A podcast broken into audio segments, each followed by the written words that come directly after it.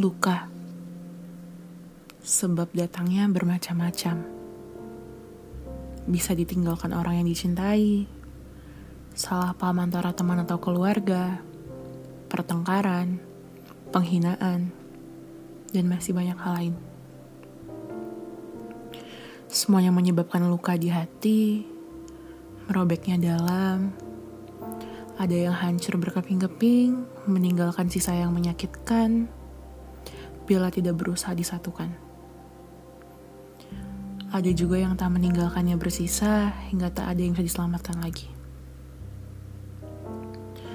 Luka hati itu tidak bisa dijahit. Andai semua orang bisa memahami itu. Karena mereka terus menyakiti, tak peduli apa yang mereka lakukan bisa menghancurkan orang lain. Tak peduli apa yang mereka katakan bisa menyakiti hati orang lain. Hingga terkadang, orang lain sangat terluka, sangat dalam, karena ucapan mereka. Mereka mungkin tahu luka itu tidak bisa dijahit, tetapi mereka tidak mau memahami. Karena kalau mereka mau memahami, mereka mungkin tidak akan melukai. Tapi apalah arti hidup tanpa luka?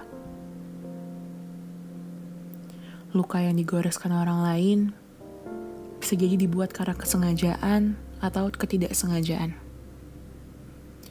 kamu hanya bisa berharap mereka melakukannya tanpa sengaja dan tanpa mereka sadari, hingga kamu tak perlu lelah-lelah untuk membenci. Kamu menangis setelah dilukai,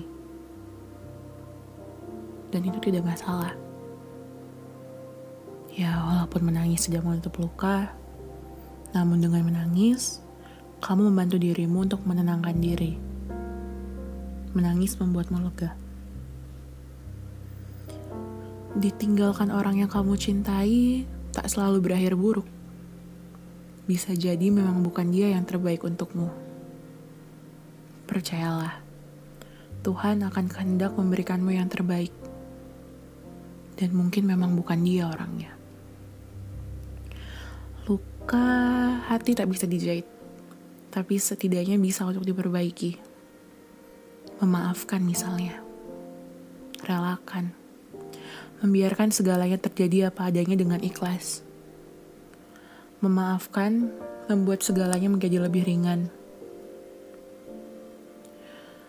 Bila sudah mengerti dan memahami bahwa luka memang tidak bisa dijahit, hanya bisa sedikit diperbaiki, mulailah untuk bangkit dan usahakan jangan pernah melukai hati orang lain.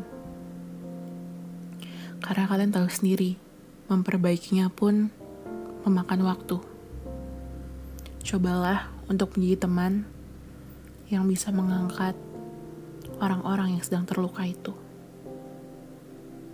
Dan untuk kamu, mulailah berjalan kembali. Rangkul orang-orang yang masih terluka karena disakiti.